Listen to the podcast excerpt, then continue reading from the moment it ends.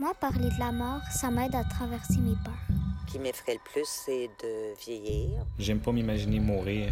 Avez-vous peur de la mort? Non, parce que nous sommes des mortels. La mort ne me fait pas peur, c'est une délivrance. Mais pour moi, la mort, c'est une euh, transition. Alors, bonjour, bienvenue au balado On meurt d'en parler. Le balado qui parle de la mort, de la fin de vie et du deuil sans tabou. Bonjour Alain. Bonjour Poussetti. Alain, aujourd'hui, j'ai un invité que j'admire beaucoup et que j'ai rencontré euh, au Salon de la mort pour une conférence. C'est M. Gilles Bronchety, qui est professeur et directeur du département d'anatomie à l'Université du Québec à Trois-Rivières. Et avec lui, on va parler du don de corps à la science. Bonjour, M. Bronchety. Bonjour, M. Bronchety. Bonjour, bonjour, bonjour Poussetti. Alors, le don du corps à la science, c'est le fait qu'on donne notre corps au moment du décès euh, à des fins de recherche et d'enseignement. Et c'est un geste qui est volontaire, cette décision-là, euh, et personnelle, bien sûr, qu'on prend de notre vivant, idéalement, hein. et puis euh, qu'on aura au préalable peut-être discuté aussi auprès de nos, notre famille. Et puis, je me demandais, c'est qui peut donner son corps à la science, M. Bronchety? À la base, tout le monde. Ça ne veut pas dire qu'on peut prendre tous les corps, mais euh, tout le monde peut donner son corps à la science. Euh, pour donner son corps à la science, il faut avoir plus de 14 ans au Québec, c'est d'après la loi. Euh, comme pour beaucoup de choses d'ailleurs, à partir de 14 ans, on a la possibilité de s'occuper de notre propre corps. donc il faut avoir plus de 14 ans. Moins de 14 ans, ça peut aussi, mais là, il faut la signature des deux tuteurs. Et sérieusement, je ne connais pas de parents qui donnent le corps hmm. de leur enfant. Donc, euh, il n'y a pas d'enfants dans les laboratoires d'anatomie. Ah. Euh, mais, euh, donc, à partir de 14 ans et jusqu'à le plus tard possible, on peut donner son corps.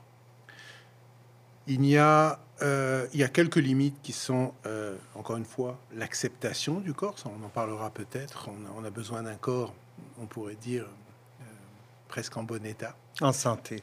Non, pas en santé. On, meurt rarement en santé.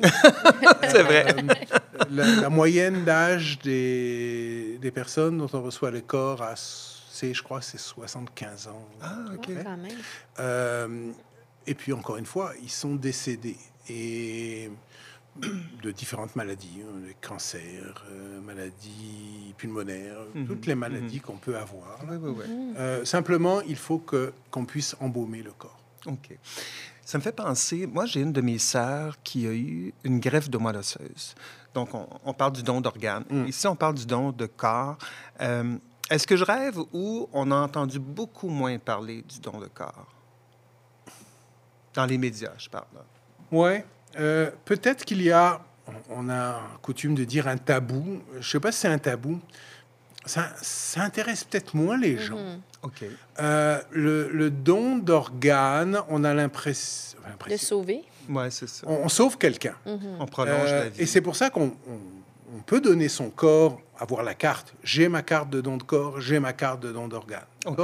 Donc, je peux proposer les deux au total. Parce qu'on ne sait pas comment je vais mourir, on ne sait mhm. pas quand je vais mourir, mhm. etc. C'est clair que si mes organes sont intéressants, euh, ils sont frais. Je suis encore juste avec une mort cérébrale, par exemple. Et là, on peut prélever mon cœur, etc. À ce moment-là, il faut prélever les organes. C'est plus important parce que ça sauve des vies. Donner son corps à la science. Euh, ben, D'abord, il faut que les organes soient en place pour la plupart. Euh, je crois qu'on accepte les dons de cornée. Mais sinon, euh, le corps doit être entier parce qu'on doit l'embaumer. Est-ce qu'on en parle moins? Oui, mais je, encore une fois, peut-être que vous, vous en parlez, donc on va en parler plus. Non, mais c'est parce que quand tu te parlé de dons de, euh, en fait, de greffe, je pense à, à Diane Hébert, qui est décédée, qui a été tellement médiatisée que, la greffe euh, ça un peu, ça a ouvert la discussion. Ben, c'est ça. Tandis que là, peut-être que si on avait des visages aux gens qui donnent justement leur corps ah, à la science, ça humaniserait peut-être ça. Il, y a eu, il y a eu un très beau reportage sur Radio-Canada euh, qui a été fait deux reportages. Un qui est passé dans Un second regard, une émission qui n'existe plus, mais le, le, animé l'émission notre beau Alain Crevier. Oui. Ah, oui. euh, mais l'émission est encore euh, visible oui, en ligne. et l'autre sur découverte. Les deux ont été faits sur le laboratoire d'anatomie et le don de corps. Mhm. Dans un second regard, c'était vraiment sur la famille du donneur, Ah sur le oui, don oui. d'organes, le don de, de corps et le rapport avec le deuil et avec la famille. OK. L'autre était sur ce qu'on fait avec les corps. Et je vous dirais que on sauve pas des vies, mais oui, on en Oui. sauve Mhm. aussi en Avec donnant son recherche, corps à la science Bien sûr. parce qu'on permet des recherches. Nous sommes en train, euh, tout un groupe de recherche internationale qui travaille chez nous en ce moment Mhm. et qui fait une recherche qui revisite en quelque sorte le massage cardiaque, la réanimation cardio-respiratoire que l'on fait, soit à l'hôpital, soit euh, dans la rue, euh, et qui s'aperçoit qu'on avait des, des idées là-dessus qui n'étaient pas forcément valables parce que c'était fait sur des expériences sur des animaux. Ah, Or, souvent sur des porcs, même taille à peu près. Mhm. Certains disent que les hommes aussi sont des porcs parfois. sont des gros- je dirais plus gros jambon. Il y a un petit parallèle. Un petit Mais parallèle. là. la- la- le thorax Oui. d'un quadrupède, surtout, n'est pas du tout le même que le nôtre. Et donc, la forme et le- le- le- l'effet du massage sont différents. Mais Mhm. c'est là-dessus qu'on a tiré les règles qu'on en- qu'on apprend tous hein, quand Mhm, on fait un mhm. cours de, de, de premier secours. Euh, et c'est pas tout à fait juste. Mais je comprends. Donc, on améliore les choses Mhm. maintenant. On fait des recherches où des chirurgiens euh, travaillent des nouvelles techniques euh, sur des corps, les développent, ces nouvelles techniques. Ça sauve des vies. Mhm. Vous parliez de massage cardiaque, tout ça. Est-ce que peut-être que j'ai rêvé là, quand j'ai j'ai fait des, des petites recherches. On parlait tantôt d'embaumement, bon, le formol, le, le sel saturé, mais il y a, il y a la méthode TILS. TILS. Est-ce que cette méthode-là, je ne sais pas si vous pouvez en parler un peu, est-ce qu'elle elle est euh, propice justement à ce genre de travail-là? Oui. Oui. Euh, nous avons trois méthodes d'embaumement. Vous avez parlé au formol, la méthode classique Oui. qu'on appelle, qui est pour l'enseignement de l'anatomie. On fera rien de, j'allais dire, de physiologique. euh, on peut pas bouger les corps. Ils sont C'est ça, les, les corps sont plus rigides. Là, très rigides. C'est ça. Les tissus n'ont aucun Mhm. rapport avec la texture des tissus Ouais. réels, mais c'est fantastique pour apprendre l'anatomie. Et on a la méthode Thiel. La méthode Thiel, qui est du nom de Walter Thiel, un, un chirurgien, professeur d'anatomie à Graz, en Autriche, qui s'était dit c'est fantastique d'enseigner l'anatomie sur des cadavres, mais c'est surtout les chirurgiens qui devraient apprendre la chirurgie sur des cadavres. Parce que eux, ils apprennent sur les vivants et s'ils font des bêtises, Ouais, c'est ça. C'est dommage. Il a travaillé pendant plus de 20 ans euh, pour développer une technique qui permettrait d'avoir des corps embaumés qu'on peut conserver longtemps, mais qui permettent exactement la Mhm. texture Qui gardent leur élasticité Oui. plus naturelle. Exactement. Et donc, ça, ces corps, euh, il a publié ses résultats en 92, 1992, Mhm. améliorés en 2002. Et c'est cette technique que nous, on en a implanté à l'UQTR en, en 2009 et qu'on utilise. Et on s'aperçoit qu'elle est non seulement bien pour de la chirurgie, on fait des chirurgies dessus, ou du développement de la chirurgie Mhm, mhm. euh, aussi pour tout ce qui est musculo-squelettique, on peut placer les corps dans toutes les positions, mais aussi, justement, pour la réanimation. On peut ventiler ces corps, Hmm. comme on le fait d'un individu en mort, euh, non, un arrêt cardiaque. cardiaque. Mhm, mhm. Euh, on peut l'intuber, on peut le ventiler, on on va pas le réanimer vraiment, il est embaumé, là, on s'entend. Ouais. Mais on, on a exactement les mêmes textures. Et ça a été montré, parce que l'équipe dont je vous parle travaille sur des corps, mais travaille aussi en hôpital, D'accord. vivants. Et elle peut voir et comparer exactement la même physiologie. On voit les mêmes échanges de gaz avec l'extérieur, donc on peut vraiment aller très loin. OK. Ça m'amène à, à une autre réflexion. Les différents corps de métier qui gravitent euh, dans ces laboratoires-là. Bien entendu, il y a les gens euh, des universitaires, des gens du milieu de la santé, ça peut être euh, des chiropraticiens, j'imagine. Bon, tout. Mais j'ai lu un truc qui disait que des gens faisaient des tests de Botox sur des cadavres. Est-ce que Hmm. ça vous, Euh, ça vous, oui, euh, ça j'ai- j'ai vous dit déjà, quelque j'ai chose? déjà été, euh, tu sais, Bah, à moins que euh, il y a des choses peut-être que vous avez lues et que je, je ne connais pas, c'est c'est Sûrement que vous en connaissez un petit peu plus que moi. Mais, euh, nous, nous donnons des formations, euh, par exemple, à des groupes de- d'infirmières euh, qui font de- dans de l'esthétique? plastique, OK. oui, d'esthétique, d'infirmières qui s'occupent de, de chirurgie esthétique et qui font des injections.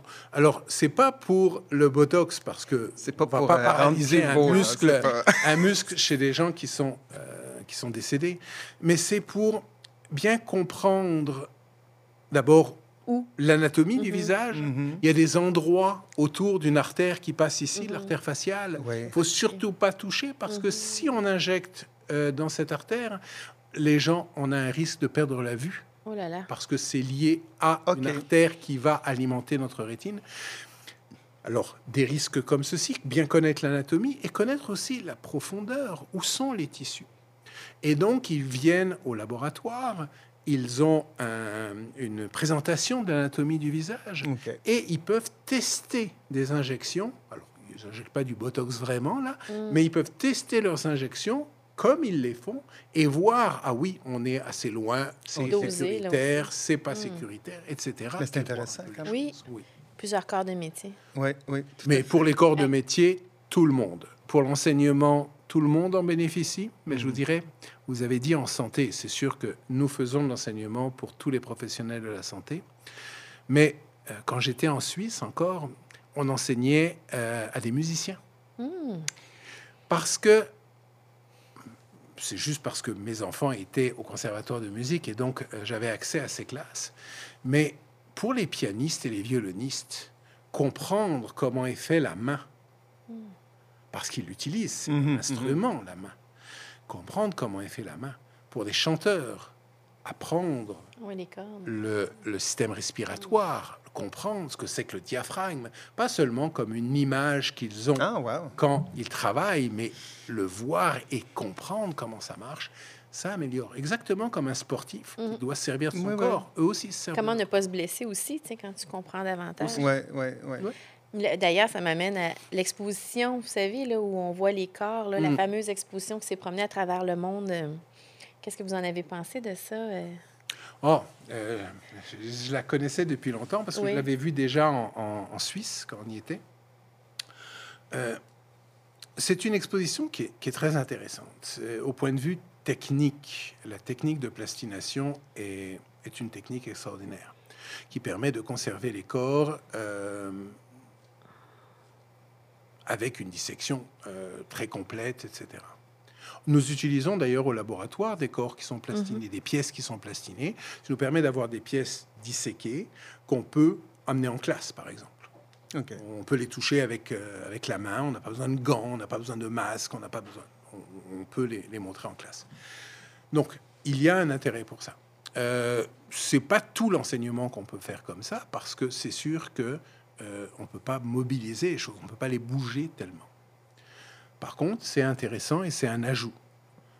Euh, pour l'exposition elle-même, il y a un côté qui, moi, me gêne un peu, c'est le côté purement artistique. Ah, ou sensationnaliste, peut-être? Bah, parfois sensationnaliste, parfois artistique, où on peut se demander, euh, parce qu'il y en a certains qui sont avec euh, une certaine rigueur éthique, mais d'autres, ceux, une qui a fait un scandale, celle qui était à, à, à Québec, je crois, pas celle qui était à Montréal, mais celle qui était à Québec, qui venait d'une société chinoise, si je ne me ça. trompe pas, et euh, d'où venaient les corps, euh, qui avait donné douteux, son hein? accord, etc. Il y avait beaucoup de questions. C'était l'exposition Bodies, Alain. Oui, je oui, m'excuse. oui. C'était juste parce qu'on discutait, puis là, quand il m'a.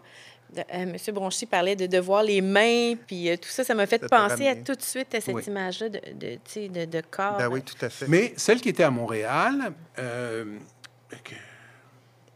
qui était euh, vraiment très belle, nous, la- nous avons fait visiter cette, euh, cette euh, exposition aux étudiants de médecine de l'Université de Montréal. Donc nous étions trois professeurs d'anatomie de, de l'UQTR et qui avons pris des groupes et on avait... On est passé euh, cette exposition. Je pense que même pour le grand public, voir les corps, c'est beau. Euh, Certains, je sais pas, c'est de l'art. Est-ce qu'on fait de l'art avec des corps? On peut Mhm. peut-être. C'est pas mon truc là, mais OK. Actuellement, euh, à travers le monde, il y a des équipes euh, qui se sont arrêtées pour euh, essayer de trouver un vaccin contre la COVID-19, tout ça. Vous, dans votre travail, depuis des années, j'imagine à l'occasion, il y a des équipes de recherche qui se déplacent, qui viennent chez vous, ou, ou vous, vous allez ailleurs aussi. Mais depuis toutes ces années, avez-vous été témoin peut-être, mais avez-vous été un des acteurs d'une d'un- d'une avancée dans la science par rapport à vos recherches? Si vous n'avez pas la réponse, vous pouvez me téléphoner. Euh, je crois qu'il va falloir que je réfléchisse. Euh, mais comme Mais je la question dis, est bonne, Nous, sommes, nous, nous faisons partie d'équipes où il y a des équipes qui travaillent, euh, oui, qui font des avancées euh, qui touchent le, le, le- le côté pratique. Oui, oui. On, on travaille dans le pratique. Au niveau du savoir. hein. Je peux vous dire, là, j'étais pas impliqué dans cette recherche, c'est un, un de mes collègues qui l'était. Euh, mais dans les années à peu près 2010-2011, une euh, anesthésiste de Montréal avait des questions sur. euh, elle travaillait beaucoup en anesthésie, bien sûr, dans la chirurgie, la mastectomie, donc OK. chirurgie, euh, l'ablation du sein, dans les cas de cancer. Le sein est un organe qui est innervé par tellement de nerfs que c'est vraiment très complexe son innervation. Et euh, elle disait que chez les personnes âgées qui étaient faibles à cause de leur euh, cancer, par exemple, on ne pouvait pas faire de l'anesthésie générale. Mais quand on faisait l'anesthésie par Locale. bloc de tous les nerfs, au total, on se retrouvait à injecter plus d'anesthésiants que en anesthésie générale, et donc avec autant de dangers, puis c'est la quantité Mhm, qui est mhm. et elle disait, il faut qu'on trouve une façon de faire pour anesthésier plus précisément et avec beaucoup moins d'anesthésie. Et en travaillant sur des corps, chez nous, dans notre laboratoire avec mon collègue, ils ont développé des techniques de repérage de tous les nerfs euh, par échographie, injection très précise. Ils ont publié d'ailleurs des articles là-dessus. Et ce qui était fantastique, c'est que Wow. elle travaillait énormément, comme beaucoup, euh, Ouais. en, en salle de, de- en bloc d'opération pendant toute la semaine. Elle venait la fin de semaine pour faire ses recherches. Et quand elle revenait la semaine suivante, elle disait ça marche parce que ce qu'elle avait testé, Ouais. elle l'appliquait tout de suite. C'est ça. Wow. Et- C'est formidable. Et je dirais, euh, les, les expériences qui ont, qui ont été faites sur le- la réanimation cardio-respiratoire sont appliquées aussi. Mhm. Euh, ça a amélioré des, des ventilateurs, par exemple. Hmm. Euh, il y a, il y a des. C'est très pratique. Bien sûr. Est-ce que, est-ce que actuellement il y a des recherches qui sont mises en place, euh, des nouvelles, je veux dire, Justement, que vous avez, oui, euh, le- le- ça m'amène, là, Alain, justement, euh, le- je voulais- on voulait en discuter, mais Ah. on va y aller euh, pour, euh, pour la fin, je voulais en parler, mais on va y aller tout de suite pendant qu'on y est. Là, C'était le projet à Bécancourt ah, le- sur la décomposition des corps, mais je pense que vous êtes euh, dans l'équipe de direction, M. Bronchetti, n'est-ce pas? Euh, oui, je fais partie, j'ai l'honneur de faire partie euh, du, du comité exécutif de, de, de REST. On l'appelle REST, euh, le centre de recherche en sciences thanatologiques, expérimentales et sociales, parce que c'est une recherche qui est vraiment euh, transdisciplinaire, hein, où en effet on étudie, et c'est la première fois au Canada, la décomposition des corps. Euh, la décomposition des corps est très importante pour, euh, bien sûr, toutes les recherches. Vous pouvez penser euh, criminelles, Hmm. euh, trouver euh, de camps d'atteinte d'essai, quels sont les, les critères. Ça dépend, bien sûr, la décomposition du corps va dépendre de l'environnement, euh, des températures. Et on a des températures qui varient entre moins, ça se réchauffe un peu, disons moins 30, et plus euh, 35, 40. Euh, donc, à quel moment et le, le- le corps a commencé à se décomposer, etc. Ça va changer dans l'année, et puis on a des années qui sont différentes tout le temps. Euh, la faune, le- même les microbiomes, donc les, les- les- les micro-organismes Mhm. qui sont dans l'environnement et ceux qui sont sur le corps et dans le corps vont agir pour la décomposition. Et donc ça fait tout un monde qui est euh, énorme à, à étudier. Pour l'instant, les, les centres d'études de décomposition sont surtout aux États-Unis, beaucoup dans le sud d'ailleurs des États-Unis, mais aux États-Unis, c'est-à-dire plus au sud de toute façon. Euh, il y en a un en Australie. Et il y en a un qui vient de s'ouvrir euh, aux, aux Pays-Bas, en Europe. OK. Mais même celui-ci, qui est plus au nord que nous, il n'est pas dans un climat continental euh, euh, comme le nôtre et donc pas aussi froid. Mm. Donc on n'a aucune idée euh, de ce que font les insectes ici, par exemple, etc. Donc c'est très important. Et c'est le début. On a un petit centre qui s'est Oui. ouvert à Bécancourt, comme vous le dites. Euh, cinq corps y ont été déposés cette année. Mais euh, c'est le début, c'est le premier maillon d'un réseau de centres comme ça qu'on voudrait établir sur tout le Canada. Vraiment intéressant. Oui, est-ce que vous savez que ces études-là, on- ça peut nous amener à, repenser la façon dont on enterre nos morts euh, aussi? Euh, je dirais c'est c'est pas le but. Le but c'est de voir ce qui se passe. Mais le premier, un des premiers travaux qui est fait, une étudiante qui travaille dans le sur-est euh, et qui travaille justement sur les échanges qui se font entre le corps et l'environnement. Ils nous permettront certainement de mieux comprendre. Alors, pas dans le cadre, je dirais, d'un cimetière classique. Mhm. Un cimetière classique, les corps sont généralement embaumés. Oui, c'est ça. Mhm.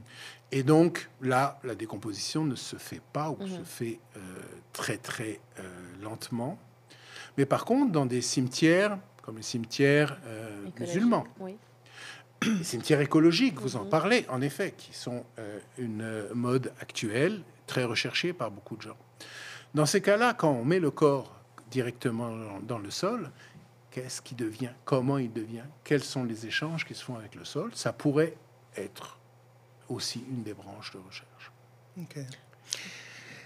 Une personne qui, si on va plus du côté des familles, des gens qui, restent là, une personne qui a donné son corps euh, à la science, euh, bon, ça signifie qu'il y a une suspension du deuil là, qui, qui se passe. Là. On ne peut pas dire on fait des funérailles demain matin parce que le corps doit être pris en charge rapidement, j'imagine. quand Dans les personne- 48 heures. dans les 48 heures. Euh, comment ça se vit à ce moment-là avec les familles? J'imagine que, bon, d'une part, il doit y avoir un grand sentiment de fierté euh, qui se dégage euh, a- par rapport à ça. il y a de tout. OK? Il y a de tout. Moi, je serais content, Il y a, il me des, semble, de- il y a des familles, il y a des familles qui respectent le, le don du corps, la volonté de la personne, mais sont contre. Et dans ces cas-là, euh, ils sont un peu réticents. Mais il est vrai qu'on a une cérémonie chaque année. hein.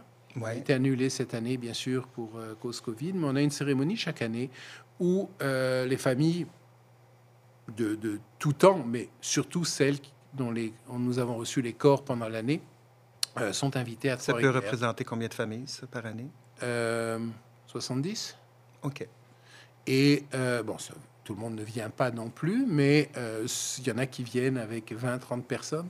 Euh, la dernière fois, je crois qu'on avait Quand même. 700 Ah oui. personnes euh, qui, qui étaient là à cette cérémonie. Ben, les enfants, les petits-enfants, Oui, euh, ben, les c'est conjoints, ça. conjointes, c'est ça. Euh, et on, il y a une cérémonie religieuse.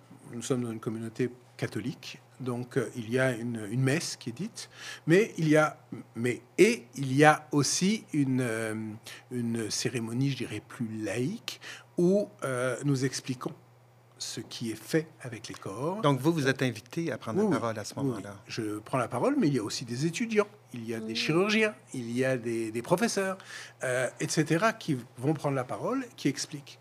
Et je dois dire que les familles sont très fières. C'est ça. Ah. Euh, Ça même humanise, certains hein, qui étaient contre euh, disaient Ah, je savais pas qu'on faisait tout ça. Ah. Une des choses que l'on fait aussi euh, à, à Trois-Rivières, c'est que après cette cérémonie, on offre aux gens qui le veulent de venir visiter le laboratoire Ok. d'anatomie. Voient les pas de corps. Ils voient pas de corps. Tout a été préparé, euh, je dirais aseptisé. Mhm. Mais Prendre connaissance dans les lieux même, ils posent des questions. Ils sont une vingtaine avec un prof et ils posent des questions. Et là, on répond aux questions. Et c'est des questions qui vont dans tous les sens. C'est magnifique Mhm, d'ailleurs comme échange. Mm. Et les gens sont heureux de voir ce qui se fait. Mhm. Donc, euh, oui, il y a une fierté. Il y a certains qui sont réticents, il y en a qui sont contre tout le temps. Euh, il y a de tout, mais comme il y a des gens de toutes toute. Euh, Mais l'appel est lancé la- aux familles, donc euh, bienvenue ceux qui Oui, mais ça doit être touchant quand même d'aller voir les lieux, comme vous dites, là, ou- puis poser Mhm. des questions de C'est ton sûr. père, ta mère, euh, ton C'est touchant, c'est émouvant, mais certains ne veulent pas cette émotion, Mhm. et ça aussi, on le comprend. C'est tout à fait normal. Mhm. Euh, mais mais c'est ça que, que nous voulons aussi, c'est qu'il puisse y avoir l'échange pour ceux qui veulent, et c'est pas obligé, c'est pas mal pouvoir- vu de pas venir, et etc. Pour pouvoir Mhm. cheminer dans leur deuil, là. Bien Oui. que c'est comme un peu en suspens. Ah oui, tout à fait. Puis, Alors c'est en suspens. Le, le corps ne peut pas être, par exemple, il peut y avoir une cérémonie et, et beaucoup de, de centres funéraires font une cérémonie quand même, mais avec des photos. Le corps n'est pas présenté, bien Mhm. sûr. Donc euh, il y a ça. Et quand nous avons terminé avec le corps, Oui, en général au bout de trois ans, nous incinérons les, les- les restes et les cendres sont rendues à la famille. Ah. Les cendres euh, seulement de cette personne. hein. Mhm. Tout Oui, est oui, oui, oui, oui. individuel, Oui. bien sûr. euh, euh, et c'est très, très euh, strict. Donc les cendres sont rendues à la famille, si la famille le désire. Et euh, à ce moment-là, il y a un redeuil, en quelque sorte. Parce Mhm. que ils vont avoir les cendres. Alors ils en font ce qu'ils veulent. Ils peuvent Bien les sûr. mettre dans leur caveau, etc. Mais c'est quand même une étape finale. C'est une étape finale. Mais c'est comme en temps de pandémie, là. C'est un peu la même situation, euh, on dirait. Les gens, il y a eu, Oui, on n'a sont pas morts, pu il n'a pas pu célébrer. Là, il y a C'est ça. la Il y a des Un peu ça, un peu ça. C'est vrai. Ah, mais c'est vraiment euh, intéressant. Avez-vous l'impression euh, que c'est un petit peu un travail de missionnaire que vous faites? Non. Non? OK. Euh, Parce que je, m'explique ouais. dans le sens qu'il y a beaucoup de recherches qui se font, mais on va toujours encore plus loin et plus loin. On essaie d'aller plus loin dans la compréhension euh, du corps et, et tout ça. Et à un moment donné, j'ai l'impression que ça peut être comme un peu une mission, de j'espère de trouver une information supplémentaire, comme la dame dont vous nous parliez tantôt. Euh, donc, c'était c'était de cet ordre-là que... Je sais pas, mais c'est peut-être euh, peut-être que certains ont, ont cette euh, cette façon de voir. Euh, nous avons une mission. Je dirais pas que nous sommes missionnaires. Nous avons une mission qui est euh, d'enseigner, qui est de former les professionnels de la santé le mieux possible pour qu'ils nous soignent. Mhm. Oui, ça, on- nous l'avons et, et nous le faisons. Pour que les, ce don qu'on nous fait, qui est quand même un don extraordinaire, euh, les gens ne le savent pas à quel point un corps, c'est beau, mais à quel point c'est complexe et à Mm. quel point on a besoin de ces corps pour l'enseignement même. On a parlé beaucoup de recherche là, parce que ça fait un peu plus peut-être sexy, mais l'enseignement, juste connaître, Mhm. Mhm. euh, nous sommes tous différents. Mhm. Un des avantages des laboratoires d'anatomie, on s'en est aperçu quand dans les années 90, beaucoup ont fermé parce qu'on pensait qu'on pouvait tout faire par ordinateur.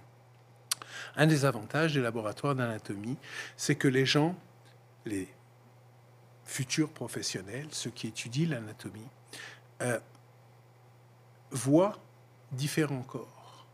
Ils ont un guide, ils doivent trouver tel nerf, tel muscle, etc. Mais le muscle est un peu différent. Et il est différent de la table d'à côté. Mhm. Et euh, différent de ce à quoi il s'attendait. Donc c'est une variation anatomique. Mais l'important, c'est pas d'apprendre qu'il y a cette variation, mais c'est que l'individu est un individu. Mhm. Et après, ça on le sait, il y a eu des études là-dessus. Ces médecins, par exemple, qui font ces études, voient leurs patients comme des individus, Mhm. plus, avec une idée, on pourrait dire, très profonde de leur individualité. Et c'est beau aussi ça. Ouais, c'est vrai. C'est Dans bien. ce sens-là, c'est une mission, mais comme nous tous, vous avez une mission dans vos présentations, dans votre travail.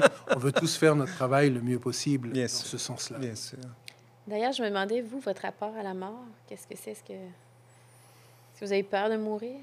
Non, Euh, je ne sais pas si c'est dû à ça. Euh, je connu des gens qui faisaient de l'anatomie, qui avaient peur de mourir, donc euh, c'est peut-être pas. non, je n'ai, moi, je n'ai pas peur de mourir. Je, c'est une idée. Je n'ai pas envie de mourir. Hein. Ne pensez pas que j'ai des idées suicidaires. Loin de là, au contraire, j'aime tellement ce que je fais. Mais non, j'ai pas peur de mourir. J'ai côtoyé la mort de proches, etc. J'en ai pas peur du tout, non. J'ai donné mon corps à la science. Oui, c'est ça. Mais tout le monde ne le fait pas. hein. Dans, Mhm. dans le laboratoire, pour l'instant, on n'est pas beaucoup à avoir donné notre corps. Ah oui. Ah oui, c'est ça. Euh, mais, mais moi, je l'ai donné. Euh, Peut-être parce qu'un ami euh, qui, qui est celui qui a fondé d'ailleurs le laboratoire, euh, mon, mon collègue Régis Solery, en 93, il a fait le laboratoire. Moi, je suis arrivé en 99 seulement.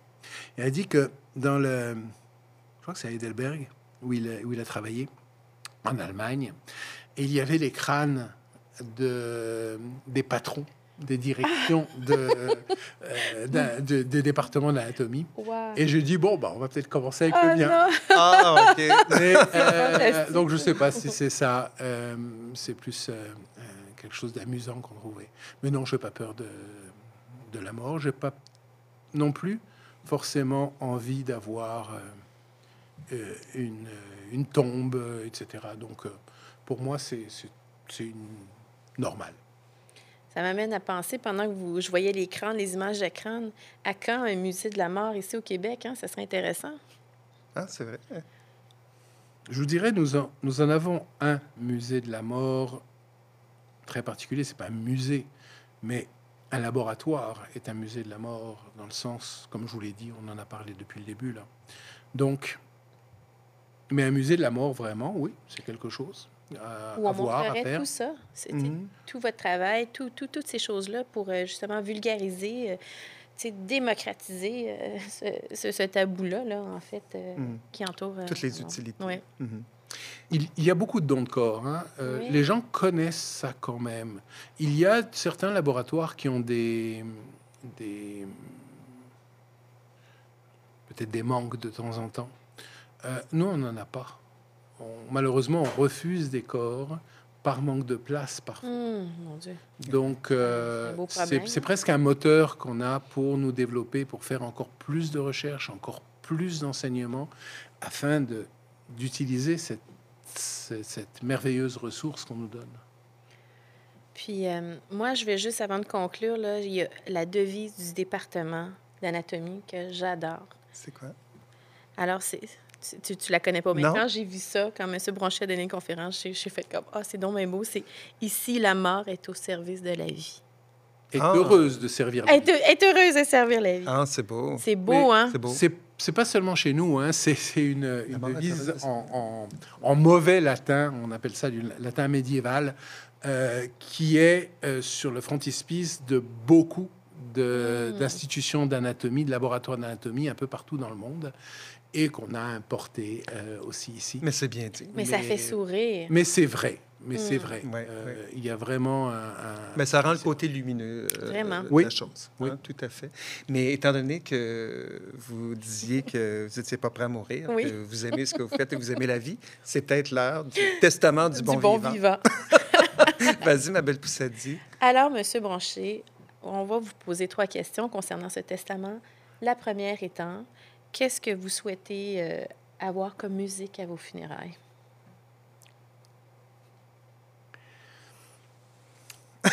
Je sais pas. Euh, euh, il y a souvent, euh, mes enfants font, jouent de la musique classique, sont musiciens, et j'aime beaucoup la musique classique. J'écoute énormément de musique. Il y a souvent des airs où je me dis, ah, j'aimerais ça. Et puis, non, moi, je- j'entendrai rien à ce moment-là. Euh, c'est ce que je me dis, en tout cas, c'est ce que je crois. Et donc, j'aimerais qu'ils écoutent la musique qu'ils aiment, les gens qui sont là. Mais c'est pas à moi de décider pour eux. OK. Et sur votre épitaphe, qu'est-ce que vous voudriez qu'il soit inscrit? Oh, je vais vous décevoir. Euh, je, ne- je ne voudrais pas d'épitaphe. Je suis. euh, je donne mon corps à la science, mais je le donne, je dirais, complètement. Oui, les cendres reviendront à mes enfants, ils en font ce qu'ils veulent. Mais je n'ai pas l'intention d'avoir un, un caveau, d'avoir un- une place quelque part. Si on peut prendre les cendres et les, répandre quelque part, ou le, en faire ce qu'on veut, euh, ce serait très bien. Euh, J'ai les cendres chez moi de ma femme, qui est décédée il y a quelques années. Et euh, ça m'aide à, lui par- à lui parler, peut-être, mais quoi que je lui parlerai sans, sans avoir les cendres. Mais non, pas une, euh, pas une tombe et pas de Aucune inscription. Pas d'épitaphe. Bah, non. Et puis, quel souvenir aimeriez-vous qu'on garde de vous? Ça, c'est plus important. Ça, oui. Parce que, mais c'est un peu ce qu'on. C'est comme ça que j'ai été élevé. Je crois que c'est ma mère qui me disait ça. Nous sommes vivants tant qu'on pense à nous.